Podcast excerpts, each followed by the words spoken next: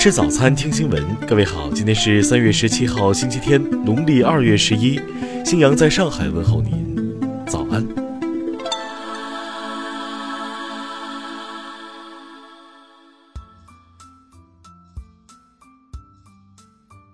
首先来关注头条消息。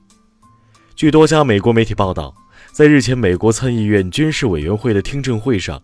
美国海军陆战队四星上将小约瑟夫·邓福德居然宣称，谷歌公司在中国的投资和项目正在令中国军方受益。在美国媒体看来，谷歌之所以会被扣上通敌卖国的大帽子，主要是因为去年谷歌公司以项目有悖于企业自身价值而拒绝了两个与美国国防部合作的项目，结果得罪了美国军方的人。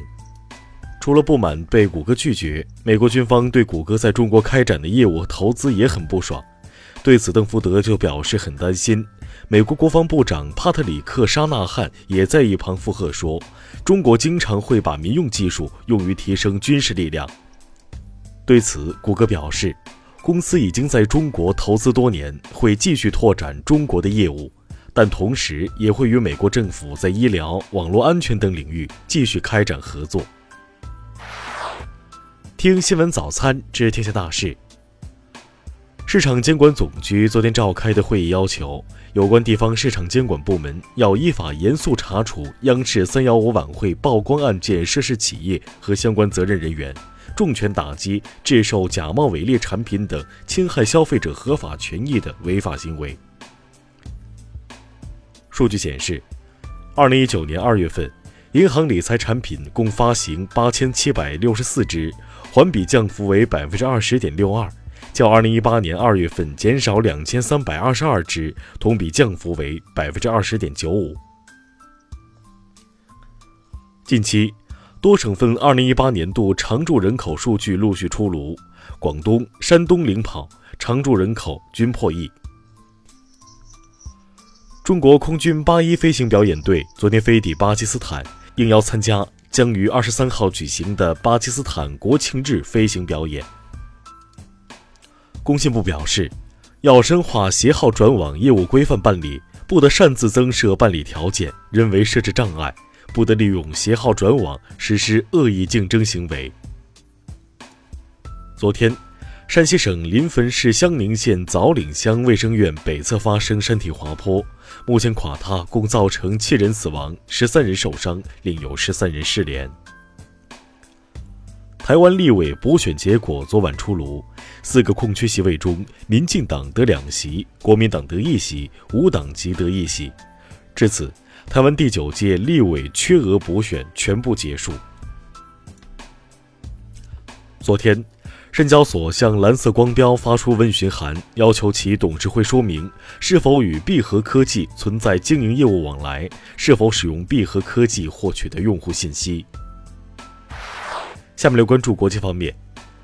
当地时间十五号，美国总统特朗普上任以来首次动用总统否决权，否决参议院之前通过的阻止国家紧急状态令的决议。当地时间十五号。爱尔兰财长多诺霍表示，许多欧盟领导人希望在批准延期之前，英国能提供一个将如何利用延长脱欧进程的明确想法。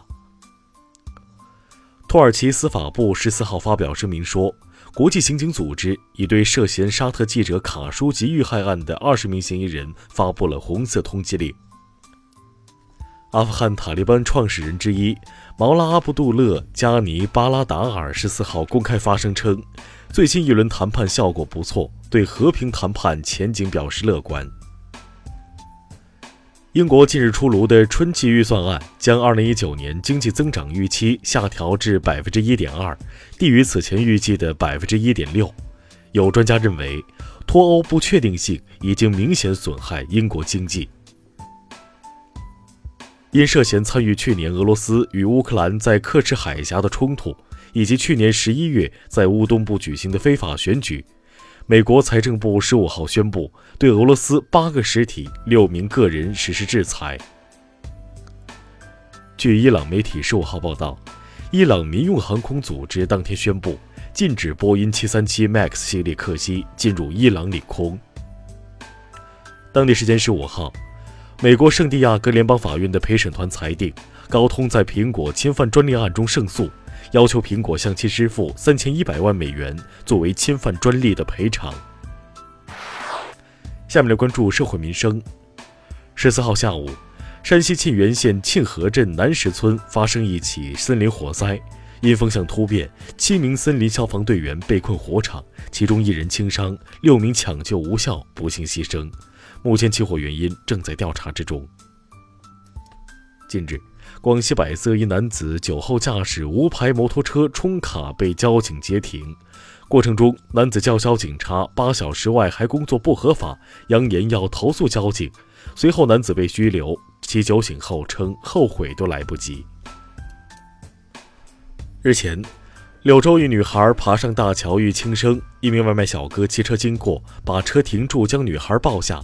小哥称，当时看到很多人在用手机拍，自己是本能的救人。近日，济宁一男子因经济拮据，在网上声称能帮人免除醉驾处罚，以此诈骗钱财。有受害人称其吹得出神入化，整个济宁市都是他的。目前，该犯罪嫌疑人已被刑拘。近日。青岛一男子醉驾被查，其告诉民警，自己的高中同学在家中服用安眠药，他要去救人。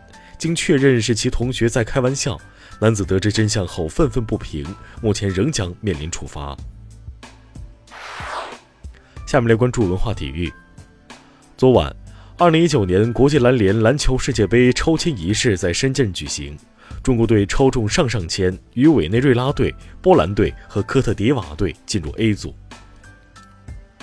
国际足联宣布，将同2022年世界杯东道主卡塔尔一起商讨该届世界杯扩军至48队事宜，同时力主在2021年将世俱杯扩军至24支队伍。